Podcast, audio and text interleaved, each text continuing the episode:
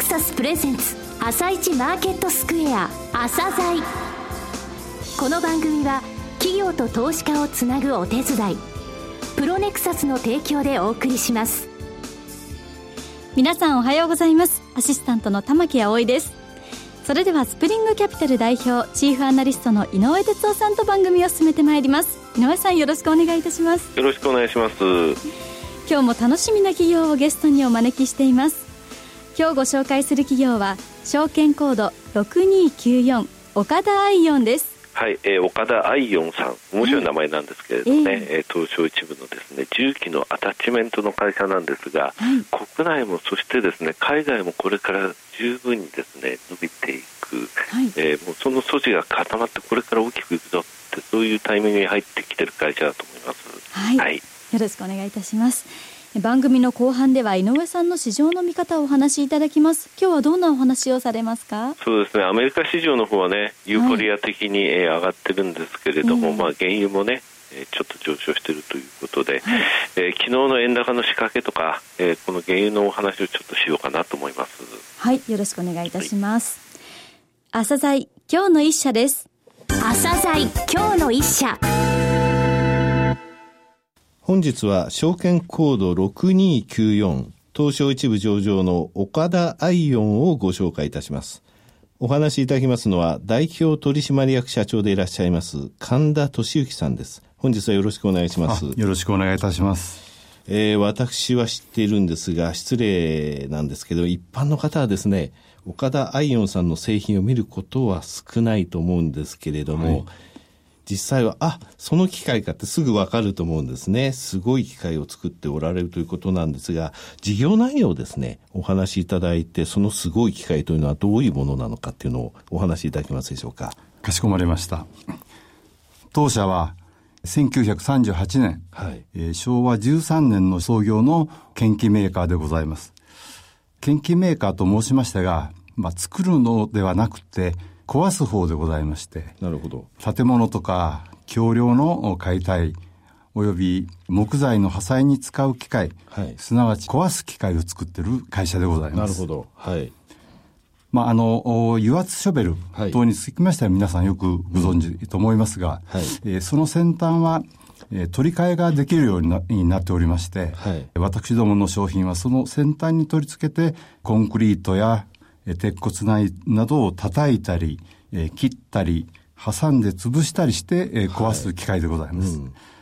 叩くの、手壊すのをブレーカー、はい、切るのを鉄骨カッター、はい、で挟んで潰すのをクラッシャーと言って,、はい、言っておりまして、うん、えー、その主力のその、えー、カッターとかクラッシャーにつきましては、国内ではシェア約4割、はい、特にこの首都圏に限って申し上げますと、約5割のシェアをいただいております。なるほど。今のお話をまとめますと、油圧ブレーカーってこれあの先っちょにあの、なんて言いますか、長い棒がついて、ダダダダダダダと、ねはい、ちょっとうるさいやつですね。はい、こちらが油圧ブレーカーですと。はい、まあ、その油圧を使いながらもということでしょうか、あの、カッター、これ切る方ですね。そうでございます。そして、え大きく割る機械。まず大きく割って、下に押したものを細かく砕く小割りで、なるほど。はい、それをクラッシャー、浅い木というふうに呼んでおります。このクラッシャーの時は静かなんですよね。これはもう、はい。もう、あの、作業しているのが外からもう見えませんし、なかなか、はい、はい、わからないような状態でございます。うん、今、こちらの規制って言いますか、あんまりうるさいのダメよっていうことになってますけれども、はい、その、静かにしているこのクラッシャー、カッターの部分のシェアがトップシェアだってことですね。そうですね。はい、おかげさまで。なるほど。はい。はい、えー、これがすごい製品なわけですけれども、はい、社名が岡田アイオン。はい。皆さんよくですね、鉄だからアイアンなのかと、アイオンなのかと、アイアンなのかとい。うふうによく聞かれるんですが、はい、えー、実はそうではございません。はい、これはですね、50年以上前のその高度成長期に、はい、あの発売した商品の中にですね、はい、一世を風靡したと申し上げましょうか、そういう商品がございまして、えー、その品番が IPH の400番、この I と4、はい、アルファベットの I と3、4数字の4、これを略してアイオンと。なるほど。いうふうに、当時はですね、工事現場なんかではそのよくこう、ちょっとその、すぐアイオン持ってきてくれと。御社の中でも現場でもアイオンっていうふうに呼ばれてたわけですね。そ、ね、の大ヒット商品を、はい。えー、そのまま会社名にしたと。なるほど。はい、これ一つの転機だったですね。そうですね。はい。はい、他の転機ってございました？はい。冒頭申し上げましたように78年という歴史でございますんで、はい、何度かありましたが、まあ、新しいところで、はい、えー、申し上げますとやはり何と言いましてもリーマンショックで、えー、ございました。そうですね、はい、はい、リーマンショックの前の期の売上が93億でございましたんですが、うん、その次の期は43億まで落ち込みました。はい、93が43億といいます、はい、半分以下になっちゃうんです。ね。ということは当然、あの、赤字でございまして、はいうん、まあ実は創業来の最悪の決算をしてしまいました。まあ、しょうがないって言えばしょうがないですよね。だってビルを建てる目的で、えー、土地を買ってた不動産会社さんたちが、えー、はい、その計画どころか会社自体が立ち行かなくなってしまって。はい、で、まあ、あのー、これではもう会社が持たないと、考えまして、そこで方針を大きく変えました。はいまず意識改革から始めまして、はい、えー、組織変更、制度改革、拠点の整備とか、まあ、い。ろいろこう、矢継ぎ早に策を出して、まあ、大なたも振るったというふうに思,、思ってます。まあ、しかし、社員もよく頑張ってくれまして、はい、えー、またその協力会社さんの皆さんもよく協力していただきまして、はい、まあ、おかげさまで、まあ、無事回復と申し上げていいと思うんですけども、はい。うん、まあ、5期連続の増収増益と、はい、いうことができましてですね、ままた最近ではその、うん、老朽建物の建て替えとか、はい、免震構造への切り替えに加えてご存知の通り東京オリンピック・パラリンピックに向けたその需要も、はい、まあ、出てきておりまして、おかげさまで順調に業績を伸ばしてこれたかなと思っております。なるほど。うん、まあ、今年の3月には念願の東証一部のへの指定外も果たすことができて喜んでおります。はい。えー、海外への進出えー、国内、海外の拠点数とかですね、はい、えー、地域別のセグメント売上、えー、こちらについてお話しいただけますでしょうか？はい。はい、えー、まあ、本社は、あの、大阪でございますんですが、はい、えー、国内では、北は北海道から南は九州まで、全国に11の拠点を有しております。全国展開しております。うん、で海外の方はですね、重点エリアの北米に100%出資の販売子会社、はい、まあ、岡田アメリカというふうに名付けておりますが、はい、この100%子会社を置いておりまして、えー、本社はあのオレゴン州のポートランド、はい、西海岸の方ですね、うん、営業所はオハイオ州というのがございますが、はい、まあ、そこに多くの研究メーカーが出ておられます。はい、我々もそこに営業所を、うん、あの持っておりました。従来持っておりました。はい、で、また加えてですね、まあ、今年の初めに、うん、アメリカの重心がどんどん南に行ってますんで、はい、南部の需要をカバーするために、テキサスに新たに、まあ、第3の拠点を,、を今年設けさせていただきました、はい、売上の構成比率国内海外って何割何割なんですかね？はい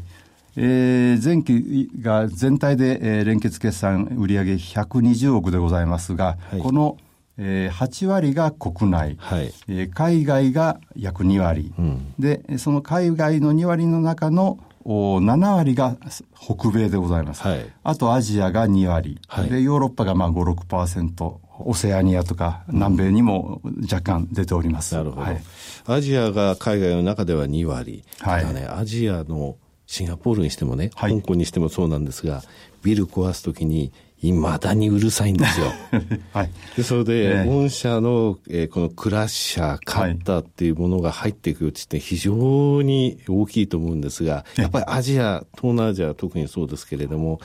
まだまだこれが入ってないんで、これが、えー、導入されたらという思いってありますいや、もちろんですね。はい。えー、まあ、あの、距離的にも近いですし、東南アジアは非常に、まあ、親日でもございます。はい。えー、で、発展もしておりますんで、うん、で、まあ、その、日本はそのクラッシャーが、その、知るというのは静かだから、規制が強いから。はいで、間違いなく全世界的に規制が強くなっていくというふうに、はい、あの考えてますんで、まあ、今すぐにということではないけれども、その中長期的には必ずこの浅い期の市場は増えていくものというふうに読んでおります。はい、はい、東南アジアにも販売拠点作んなきゃいけなくなるかもしれませんね。そうありたいですね。はい、そうありたいと思ってます。えー、御社の強みの部分っていうのはどういう部分でしょうかね。はい。えー、当社はですね、開発設計から製造、販売、アフターメンテナンスまで、はい。まあ、いわゆる一気通貫でやっているというのが当社の特徴であり、強みだというふうに思っております。はい。はい。あの、一般的な認識としましては、機械物、例えばテレビにしても、パソコンにしても、車にしても、まあ、なかなか壊れないというのが常識だと思いますが、はい。はい、我々の業界では機械は壊れるのが常識でございます。そうですね。はい、相手ももう硬いし強いしということでですね、はい、えー、しょっちゅうその折れたり、摩耗したり、はい、えー、部品も損傷したり、まあ、結構こういうのが頻繁に起こります。はい、だからそういう時にいかにすぐに対応するかと。うん、えー、これがまあ結構勝負でございまして、はい、我々はその自社でメンテナンスを持っている。まあ、これは、あの、当社だけでございまして、はあ、これが非常に強みだと。となると、お客様の声も直接聞くことができるそうですね。はい。はい、まあ、ですから、その、え直接そのニーズ、うん、えー、要求を吸い上げることができて、これを商品の開発、あるいは改良につなげられると、はい、まあ、その辺も強みであろうというふうに考えております。はい、さて、その強みを生かしたこれからの成長戦略、はい、えー、話していただけますでしょうか？わかりました。えー、当社は昨年、2020年、これは東京オリンピック・パラリンピックに向けた中長期経営計画、はい、アーチ2020、まあ、2020年に橋を架けるという意味合いの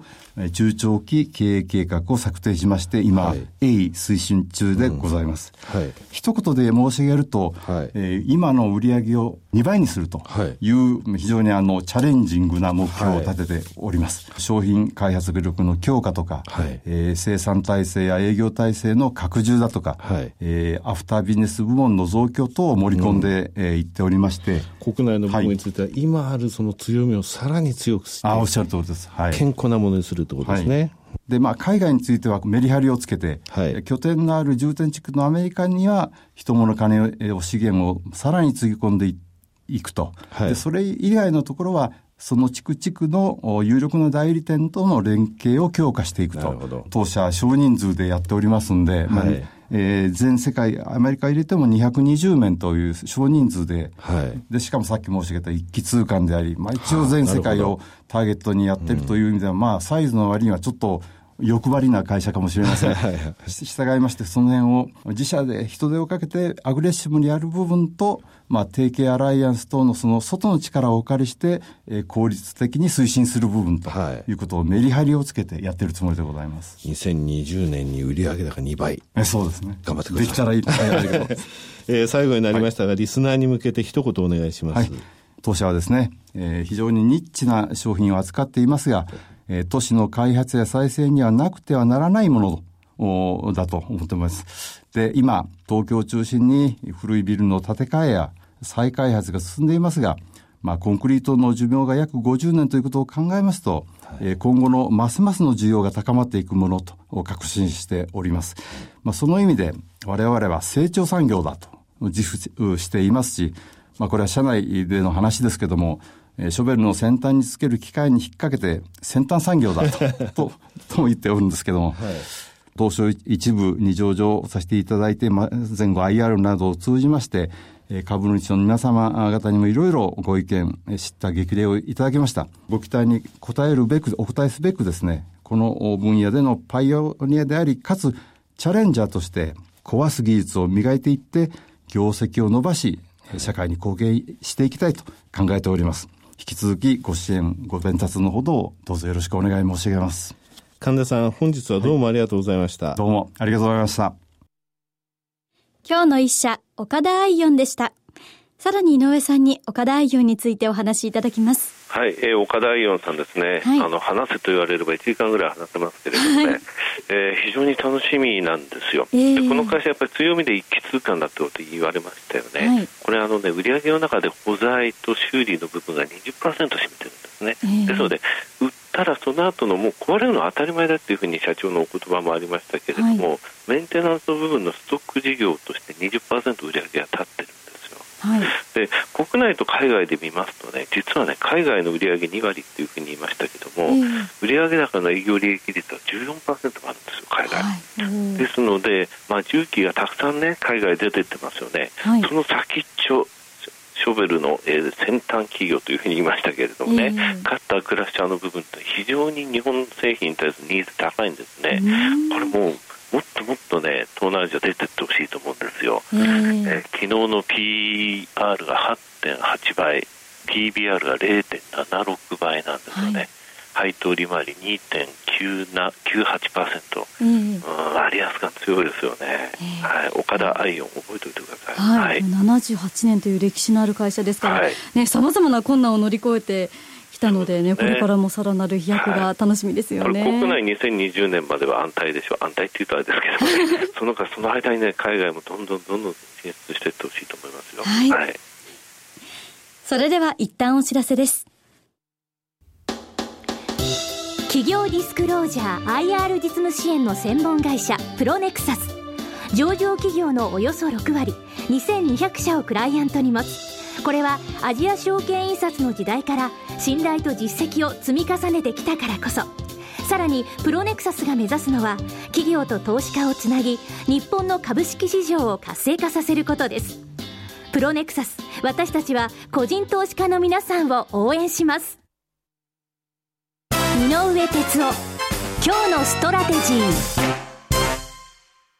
それでは井上さん、後半の解説もよろしくお願いいたします。はい、えー、昨日の昼休みですよね。はい、昼休みに為替の円高の仕掛けがありましたね。はい、えー、これ11時35分ぐらいから出たんですけど、現物株がやあのお休み球場のね、えー、お昼休みの間に仕掛けが入ったんですが、ゴールデンウィークとかお正月とかね、そういう時やっぱ入るんですよ。でね、共通しているのは日本の株式市場が開いてない時なんですなるほどそうすると開いた時に、えー、スイッチが入っちゃうんですね。これ CTA 商品先物系のスイッチが入って、はい、アルゴが動いて株価も下がるということなんですよね、うん、ある程度株を下げようという動きっていうものもね短期筋のところでここ連動して見れちゃうんですよね、うん、だから昨日日経平均下げましたけれども5番だけ230円下がっちゃったんですね、はあでナイトセッションになったら結構感濃度が100円割れましたけれどもね、北鳥さんというニューヨーク連銀の総裁、ニューヨーク連銀ってことはもうほぼ FRB なんだよね、まあ、日銀みたいなもんだから、あのアメリカにとっては。そこのダドリーさんが9月利上げのことを示唆したんで、あれっていうので、ちょっと為替、まあ100円台戻りましたけれどもね、はい、ただ、円高、ドル安っていうか、まあ、ドル安になると元気になるのは原油で、うん、ここのところ原油がまたあの盛り返してるんですよね、8月3日に40ドル割れがあったんですが、今46ドルで帰ってきましたんで、はい、6ドルっていうとね、これ15%なんですよ、ね、40ドル割れのところから。というのあって元気なんですが、ちょっと私は投機筋投機筋のね、あの原油の残高っていうものはちょっと重くなってくるかなという印象を持っているので、はい、まあ、どちらにせよ過熱感はないけれども割高感はちょっと株式市場アメリカの方特に出てきているので、えー、少なくとも今はそのちょっと買い場では株式がないかなというイメージなんですけどね、はい、ただあのここのところで任天堂、えー、今週についても信用談申し上げますと先週末のところで765億円、はい、えー、その前の週は767億円ですのでほぼ変わってないですね。はい、はい井上さん今日もありがとうございました。また来週もよろしくお願いいたします。この後は東京市場の寄り付きです。朝鮮この番組は企業と投資家をつなぐお手伝いプロネクサスの提供でお送りしました。